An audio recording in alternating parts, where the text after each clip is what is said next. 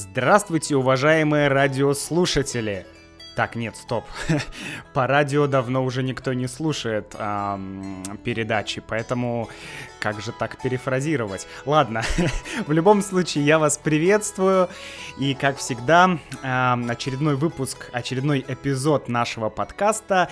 Сегодня хочу вам я рассказать про текущую ситуацию в России, про ту ситуацию, которая сложилась сейчас э, в связи с э, всей этой суматохой, да, со всей этой суетой, со всеми этими событиями, которые э, произошли вот буквально в последнее время, да, и каковы главные обсуждаемые события сейчас, что люди обсуждают сейчас больше всего, что людей волнует больше всего сейчас в России. Конечно, это коронавирус. Э, пункт 2 — это изменения в Конституции России, да, я думаю, что об этом мы кратко поговорим. И третий пункт — это экономическая, так скажем, ситуация в России на данный момент, это, конечно, падение цен на нефть и девальвация рубля. Ну, давайте разбираться в этом всем. Начну я, пожалуй, с коронавируса и с той ситуации, которая сейчас сложилась в России и вообще в мире. Э, начну я с того, что меня эта проблема коснулась в первую очередь. То есть меня она сильно коснулась. Почему?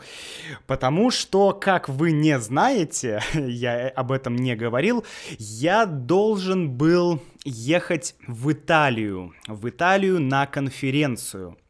Э, где-то месяц или полтора месяца назад мне написала одна женщина, которая работает в городе Парма. Парма это город на севере Италии, э, это чуть южнее Милана.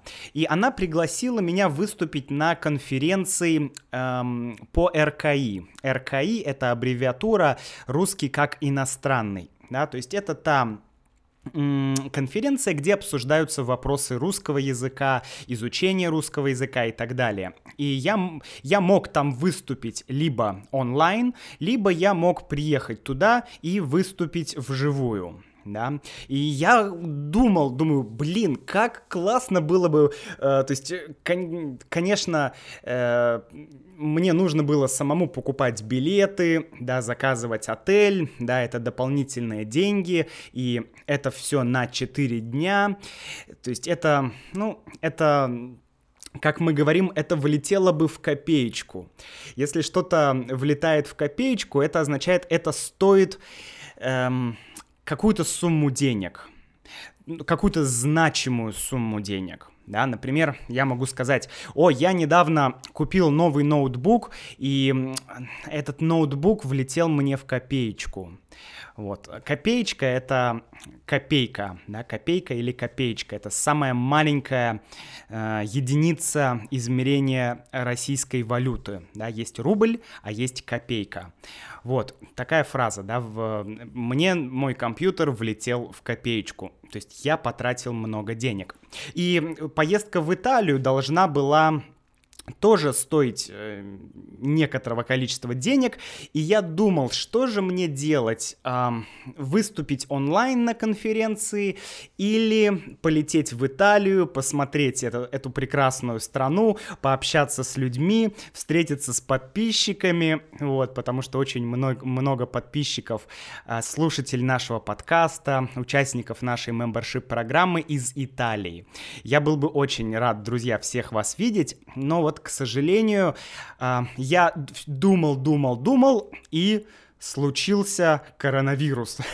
да, к сожалению. На самом деле это здесь, наверное, неуместно смеяться, э, потому что, ну, конечно, события в Италии, сейчас во Франции, в Германии, ну, они, конечно, трагичны, потому что большое количество людей заболело, и всем этим странам мне хочется пожелать, ну, поскорее избавиться от этого коронавируса, вот, держаться и бороться и преодолевать эти трудности, друзья. Я вам и сочувствую, и желаю скорейшей, скорейшего как бы разрешения этой ситуации, скорейшего разрешения этой проблемы.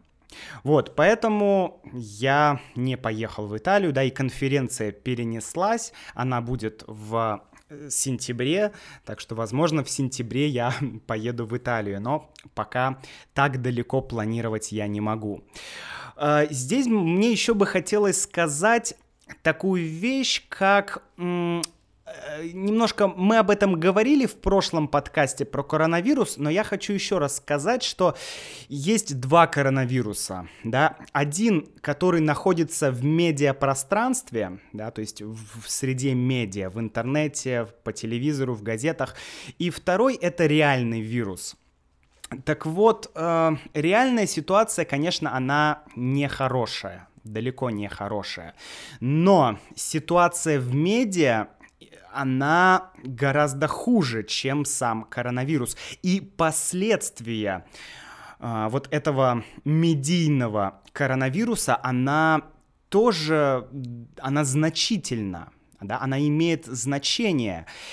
И ну, я приведу пример, давайте. Вот недавно мне звонила бабушка, моя бабушка живет в Санкт-Петербурге, я сейчас живу в Москве. И бабушка меня спросила, ой, Максим, а что ты думаешь, вот какая там, какая сейчас ситуация э, с коронавирусом в России? Потому что я слушала радио, и по радио сказали, что в Европе, да, где-то в Европе, э, пустые полки в магазинах да, в Европе сейчас пустые полки в магазинах.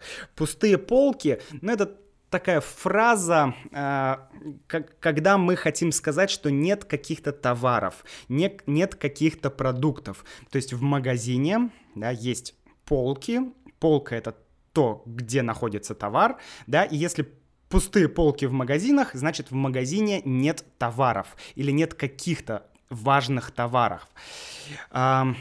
Потом я решил это проверить и понял, что, опять же, многие люди, например, э, одна, э, одна знакомая моей девушки, Юли, одна знакомая живет в Бельгии, и она э, ну, она опубликовала в социальных сетях, что да, вот какие, на, каких, на какие-то товары есть дефицит. То есть какой-то товар, в магазине очень быстро покупают, и его еще не успевают привозить. И в этот момент кто-то делает фото и говорит, о, в Европе нет каких-то товаров.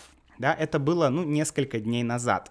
Я не знаю, как сейчас ситуация с продуктами в Европе. Друзья, если вы находитесь в Европе, если вы напишите мне комментарий, я буду рад почитать и узнать, какова на самом деле ситуация с товарами. Но это один из эм, примеров, как работает дезинформация. И самое плохое, что очень много блогеров на Ютубе, да, где-то на других платформах, в Инстаграме, они хотят, что называется, хайпануть. Да, хайпануть — это глагол от слова хайп. Английское хайп в русском языке мы его тоже используем. То есть э, эти люди хотят как-то стать известными благодаря коронавирусу. И они, эти блогеры, они готовы дезинформировать других людей только для того, чтобы э, набрать больше подписчиков да, то есть они говорят неправду, они наводят панику, они говорят вещи, которых не существует, чтобы самим набрать больше подписчиков. И вот эта ситуация мне очень не нравится.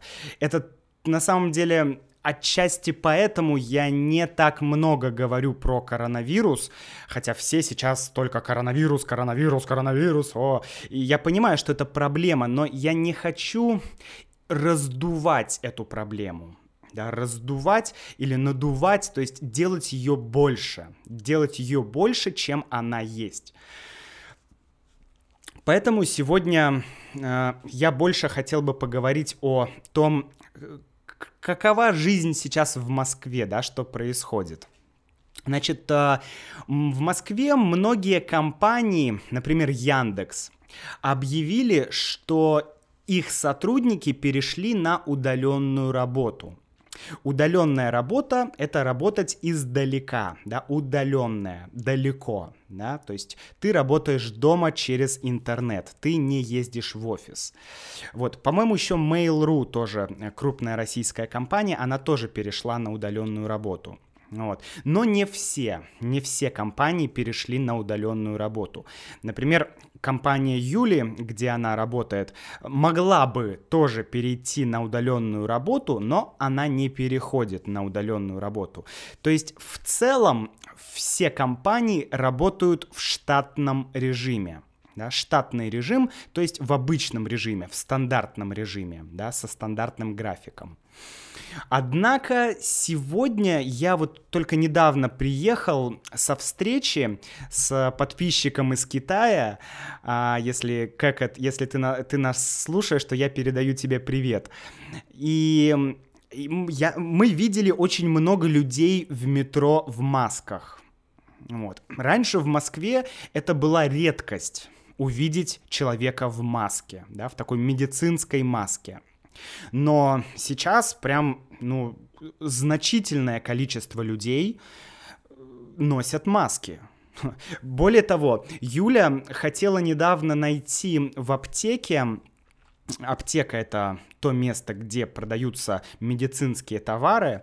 Она хотела найти антисептик — это такой, ну, такой гель, э, чтобы нанести его на руки, да, если твои руки, например, если ты что-то трогал в метро или, э, например, ручку двери, да, чтобы дезинфицировать свои руки, есть такой специальный антисептик. Ты его наносишь на руки, вот растираешь, и он убивает микробы. Это вот антисептик. И вот Юля обошла несколько аптек и не смогла найти антисептик. То есть некоторые вот такие товары, они, э, люди их сразу покупают в большом количестве.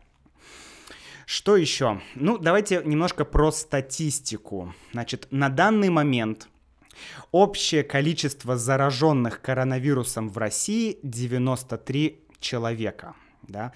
Зараженный — это человек, который заразился, да? то есть который заболел, заболел вот этим вирусом. Это зараженный человек. И этот человек может заразить других людей. Да? Такой вот глагол «заражать». А, один человек заражает другого человека, уже два человека заражены. Они заражают еще двух человек, уже четыре человека заражены. Вот так вот а, все это происходит. И всего в России сейчас 93 человека. Конечно, по сравнению с некоторыми странами Европы, это совсем небольшое количество зараженных, да. У меня здесь есть, сейчас я открою, значит, страничка, где есть, так, где у меня была эта страничка, где есть данные по, а, значит, э, данное распространение коронавируса в мире, да. Значит, э, ну и такие краткие, такой, краткая статистика. Значит, Россия 93 человека, а, США 3710 человек, Канада 304 человека, а, Китай 80 тысяч плюс, а, Испания 8700 человек, Франция 5400 человек, Германия 4800 человек а, и Индия 110 человек и Иран 14 тысяч почти 15 тысяч в Иране. А, ну еще Италия, да. Италия это такой, к сожалению, лидер этого трагич... трагичного списка. В Италии 24 тысячи, почти 25 тысяч человек а, значит, зараженных, да, зараженных человек. Вот в России пока 93 человека. Конечно, я очень надеюсь, что эта цифра не будет расти, что эта цифра не будет увеличиваться. Однако за последние выходные, вот за эти выходные, которые были, это было у нас 14-15 марта, в России появилось 20 новых зараженных человек, то есть 20 человек заразилось. Эм, конечно, я живу в Москве, да, поэтому я знаю статистику в Москве. В Москве 53 заболевших человека, то есть больше половины зараженных людей коронавирусом находятся в России. Интересно, что 86 человек, да, из 9, всего 93, а 86 из них, они приехали откуда-то, эти люди, да, то есть... Это люди в основном, которые приехали из Европы, потому что Россия уже довольно давно закрыла границу с Китаем, то есть нельзя поехать в Китай и там, и в Китай или э, из Китая в Россию. Поэтому вот эти все случаи заражения, они все из, ну, большинство, да, не все, конечно, но большинство, они из э, стран э, Европы. И сейчас под наблюдением врачей находится 15 тысяч человек в России. Да, то есть под наблюдением врачей означает, что врачи наблюдают за этими людьми, то есть врачи э, следят за этими людьми. Вот. Эм, что еще? Еще интересно, что мэр Москвы, его зовут Сергей Собянин, он принял решение о введении дополнительных ограничений. Да, то есть ну, количество зараженных в Москве увеличивается, и нужно принимать какие-то меры. Да, нужны какие-то дополнительные меры, какие-то ограничения, какие-то лимиты, какие-то действия нужны. Вот что предпринял Собянин, что он сделал? Вот буквально сегодня, да, это новые данные, буквально сегодня я записываю этот подкаст в понедельник, 16 э, марта, Значит, э, Собянин принял следующее ограничение. Первое. С 17 марта по 10 апреля запрещается проведение любых досуговых мероприятий с участием более 50 человек одновременно.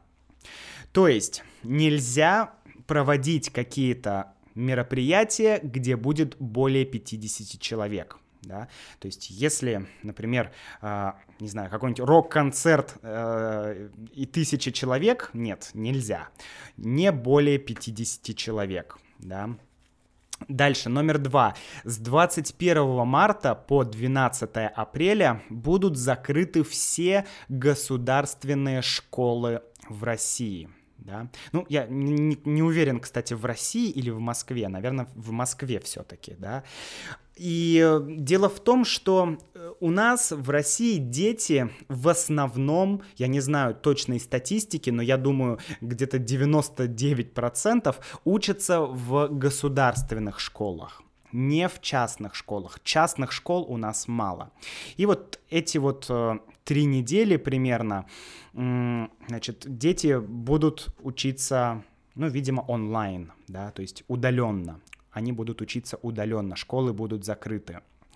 Третье — это то, что, э, если вы помните, Китай закрыл город, да, Китай закрыл Ухань, закрыл э, провинцию э, Хубей, в России все идет не так. Да? Россия, как я понимаю, идет по по, как бы, по пути Великобритании. То есть мы пока не закрываем города, мы не изолируем города, мы а, просто изолируем людей. Да? То есть если человек приехал, например, из Германии или из какой-то другой страны европейской, где есть коронавирус, то он должен на две недели быть на карантине. То есть на две недели этот человек должен быть изолирован. И вот на данный момент эта изоляция происходит просто дома. Да, то есть ты сам должен себя изолировать. А, то есть ты просто сидишь дома. Вот. Ну, это такая, конечно, не знаю, надеюсь, что это поможет. Вот, то есть пока у нас города никакие не закрыты.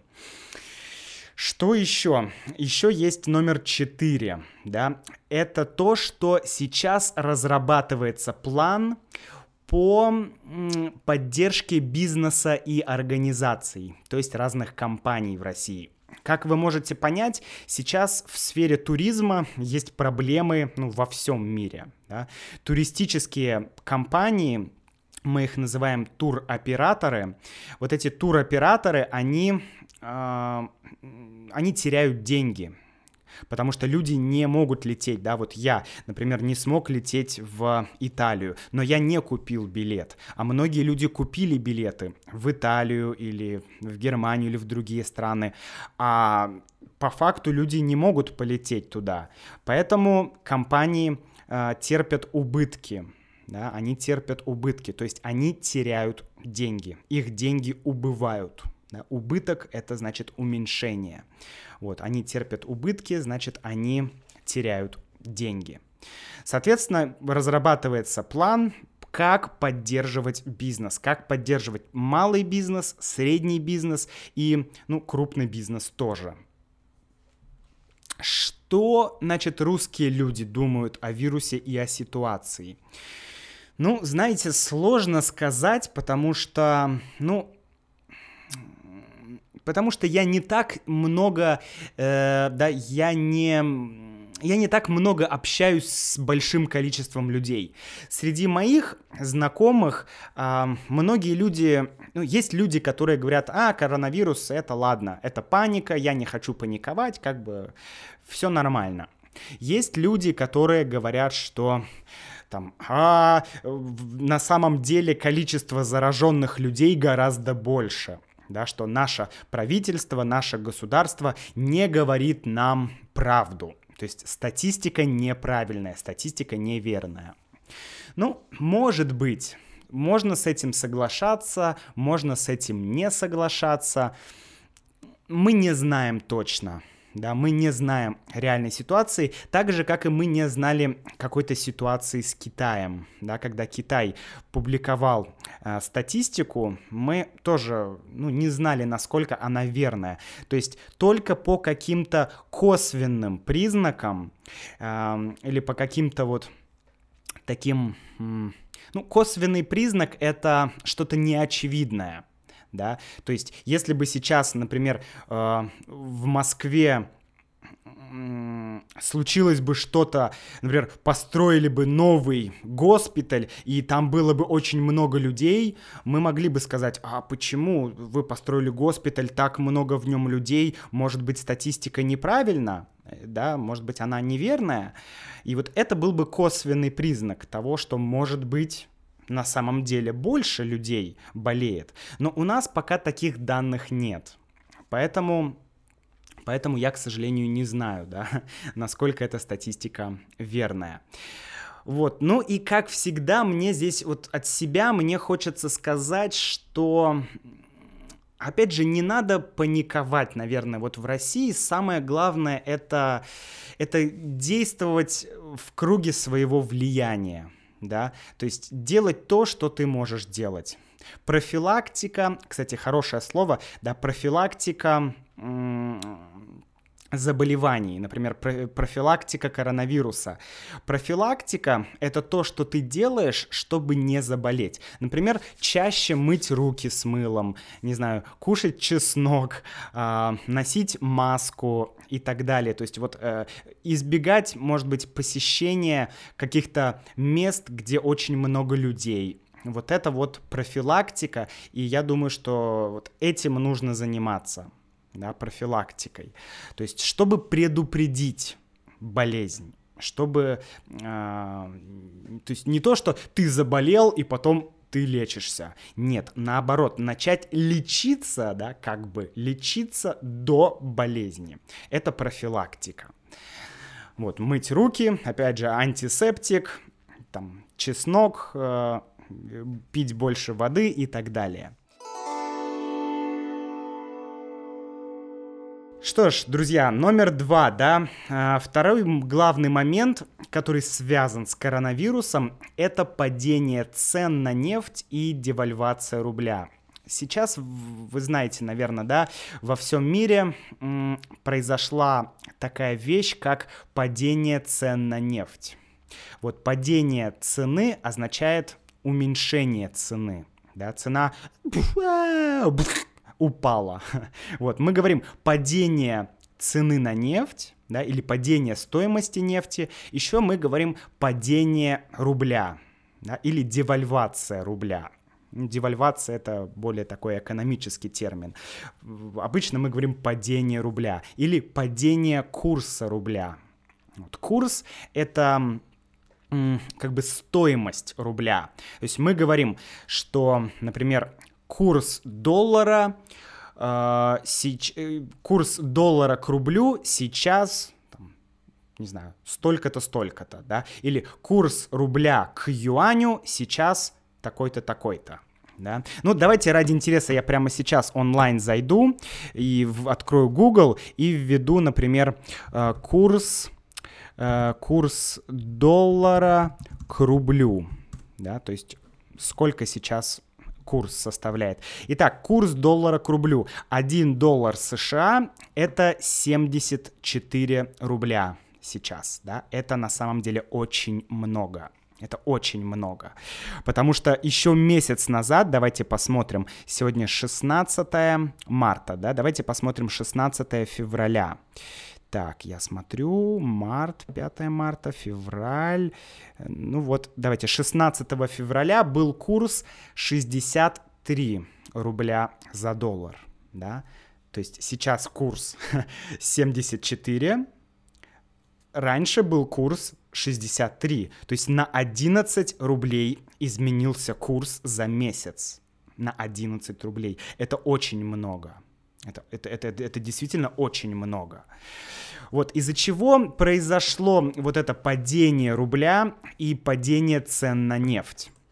Ну, здесь есть, как говорят эксперты, да, я не эксперт, конечно, но я слыш, слушал, слушал, что говорят эксперты, и есть две причины. Первая, конечно, э, ну, почему упала нефть, почему упала цена на нефть. Первое это то, что м- коронавирус, собственно, да. Коронавирус — это как раз косвенная причина падения рубля. Потому что, ну, во-первых, Китай. Да? Китай — это один из главных м, потребителей нефти. Да? Э, потребитель — это тот, кто потребляет, да? или клиент. Главный клиент, главный покупатель эм, нефти у России. И Китай начал сейчас меньше покупать нефти. Да? Соответственно, если почему Китай меньше покупает нефти? Потому что в Китае э, сейчас еще очень многие компании не работают. Да? Очень много компаний в Китае не работают из-за коронавируса. Поэтому и, конечно, самолеты не летают. Да, самолеты не летают в России, Китай и так далее. Поэтому э, не нужно так много нефти. Поэтому, конечно, цена на нефть упала Потому что если меньше спрос, то цена растет. Логично, правда? Вот, соответственно, это одна из, одна из причин, да, падения нефти. Вторая причина это то, что Россия не договорилась со странами ОПЕК. Да, страны ОПЕК — это ряд стран, там и Саудовская Аравия, и Иран, и, в общем, много-много стран, те, которые, как бы, которые продают нефть, да, вот. Эти страны продают нефть, и случился какой-то конфликт у России с этими странами. И поэтому там, я, я, не знаю подробностей, да, и, честно говоря, не очень хочу вникать в эти подробности, но я знаю, что э, какой-то произошел там конфликт. Вот. И этот конфликт, он способствует тому, что другие страны начинают... Э, ну, я понимаю это так, что все страны должны были... Страны встретились, да, вот эти страны ОПЕК, они встретились, и они должны были договориться о том, чтобы меньше добывать нефти. Да? Тогда цена на нефть, она не упала бы. Но эти страны не договорились, многие страны начали активно добывать нефть, и поэтому нефти много, а потребителей нефти не так, не так много, да, то есть э, много нефти, а спрос на нефть маленький, поэтому цена падает.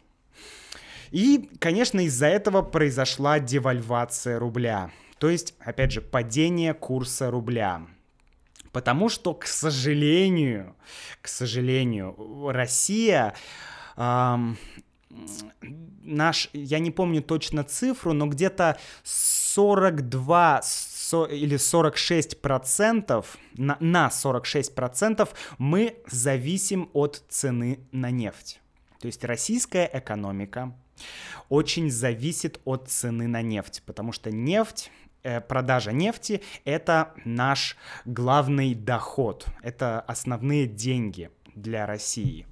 Это, это, конечно, печально, друзья. Что говорить? Это мне, для меня это грустно. Это грустно и печально. Я помню, что еще э, в школе, когда у нас были уроки географии, когда нам говорили, что э, вот мы добываем нефть, мы добываем газ, мы добываем уголь, и мы это продаем или просто сжигаем. И я всегда думал, блин, а, и еще говорили, что и нефть скоро закончится.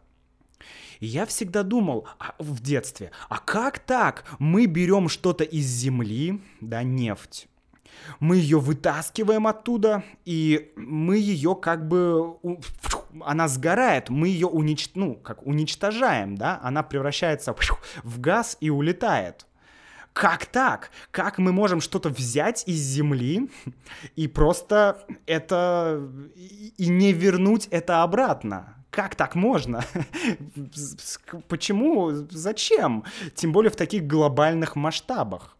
Меня э, и до сих пор я не очень понимаю, да, я понимаю, что нужны автомобили, что нужны, ну, нужно тепло, да, чтобы всем было тепло и хорошо, но, конечно, то, что Россия до сих пор зарабатывает деньги тем, что продает нефть, это очень-очень для меня грустно. Я вам честно скажу, друзья. И а, особенно то, что такой огромный процент, да, вдумайтесь, 40, более 40 процентов нашего ВВП, ну ладно, я не буду говорить, может быть, это не ВВП, да, но, в общем, что мы очень сильно, да, половина всех доходов, почти половина всех доходов России это с продажи нефти. Ну как так? Ладно, я надеюсь, что я, может быть, конечно, я э, какую-то статистику вам сказал неправильную, друзья, поэтому вы лучше проверьте сами, а, потому что, ну, я не экономист. Так вот, да, значит, девальвация рубля. Соответственно, если рубль падает, все для нас становится дороже. Да? Рубль падает, значит, доллар для нас выше. А Россия очень много импортирует товаров и продуктов, и технологий, и медицинских препаратов, и так далее, и так далее. Соответственно, мы э, можем ждать, что цены вырастут, что продукты станут дороже. Это, конечно, плохо. Ну и третий пункт, я буквально коротко о нем расскажу, друзья. А, это внесение поправок, э, внесение правок, да, вернее, ну, правка, поправка, в принципе, это синонимы.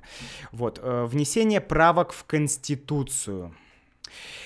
Что такое поправка? Ну, правка или поправка, без разницы. Это изменение какое-то. Да? То есть что-то изменили в Конституции. Кто изменил? Ну, понятно, кто изменил, да, Владимир Путин внес некоторые изменения в Конституцию. И там очень много, на самом деле, изменений, очень много непонятных изменений. И я читал, что западные газеты, там The Times и uh, The Wall Street Journal и другие, они очень негативно отзываются об этих изменениях, да, в Конституции. И, честно говоря, в России, наверное, большинство людей, ну, это мое мнение. Я не знаю, я не спрашивал всех людей, но я так думаю, что, конечно, очень большое количество людей, они недовольны этими изменениями. И главное изменение в Конституции, что, э, что срок Владимира Путина как президента, да, он обнуляется. Обнулять означает сделать нулем. Нуль — это математическая цифра, да? 5, 4, 3, 2, 1, 0, да? Вот получается, что все, что Владимир Путин может еще на 16 лет может еще 16 лет быть президентом. Да. То есть у нас получается такой прям авторитаризм в стране. И, конечно, многие юристы, и Юля, да, моя девушка, у нее тоже юридическое образование, и она говорила, что, конечно, это все это все нелегитимно, это все незаконно, что происходит, что нельзя просто так взять и изменить Конституцию, да, то есть это, конечно, ну, это... Я не знаю, что сказать, друзья. Я не хочу говорить что-то хорошее или что-то плохое, но, в общем, Судите сами, да, думайте сами, как к этому относиться. С другой стороны, конечно, э, и раньше у нас в России, знаете, у нас была конституция, по-моему, с 1997 года, если я не ошибаюсь. И вот с того времени конституция, она часто нарушалась. Часто что-то что делалось, что против Конституции, что нарушало Конституцию. То есть то, что происходит сейчас, да, вот это нарушение Конституции, это не что-то новое. Это не какое-то уникальное событие. Вот. Но, и знаете, вот э, я могу сказать, что в принципе, мне все равно, да, будет Владимир Путин а, еще 16 лет, или придет, а, не знаю, Иван Иванов и будет и, там 16 лет править. Вообще людям не очень это важно. Людям важно, како, э, улучшается ли их жизнь.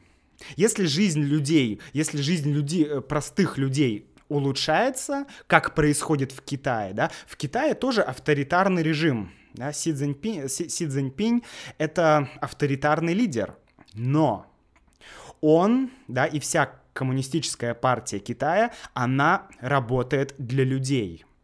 Да, там есть цензура, да, там заблокирован YouTube, Facebook и так далее. Но там есть свои прекрасные сервисы. Там государство делает э, многое для людей. Да, и это видно, как экономические показатели в Китае увеличиваются. То есть, да, хорошо, э, авторитаризм, но жизнь людей улучшается, и это хорошо. Людям все равно, демократия, авторитаризм или так далее. Ну, в общем, да, по большому счету. Людям главное, становится ли их жизнь лучше и жизнь вокруг них. Если становится, то хорошо. Если не становится, вот это уже другой вопрос. Поэтому, друзья, многие эксперты, которых я слушал, они говорят, что нас ждет стагнация. Стагнация и застой. Как в экономической жизни России, так и в политической жизни а, России. Но никто не может, конечно, сказать точно. Да, никто не может сказать, никто не может предугадать. Поэтому, ну, я верю мне хочется верить, что все-таки все-таки пусть это будет, э, не знаю, Россия Путина или это будет Россия Ивана Иванова, но мне просто хочется, чтобы страна развивалась. Мне хочется, чтобы не было вот этой какой-то э, не знаю, экономической войны, нефтяной войны, холодной войны, пропагандистской войны, там какой угодно войны. Мне хочется, чтобы максимум, максимум был покой, мир и, и страны вот просто развивались, и все было хорошо. Наверное, это просто детская мечта, и в реальной жизни так не бывает. Но я хочу, по крайней мере, не сосредотачиваться, не фокусироваться на критике какой-то, да, потому что бесконечно можно критиковать.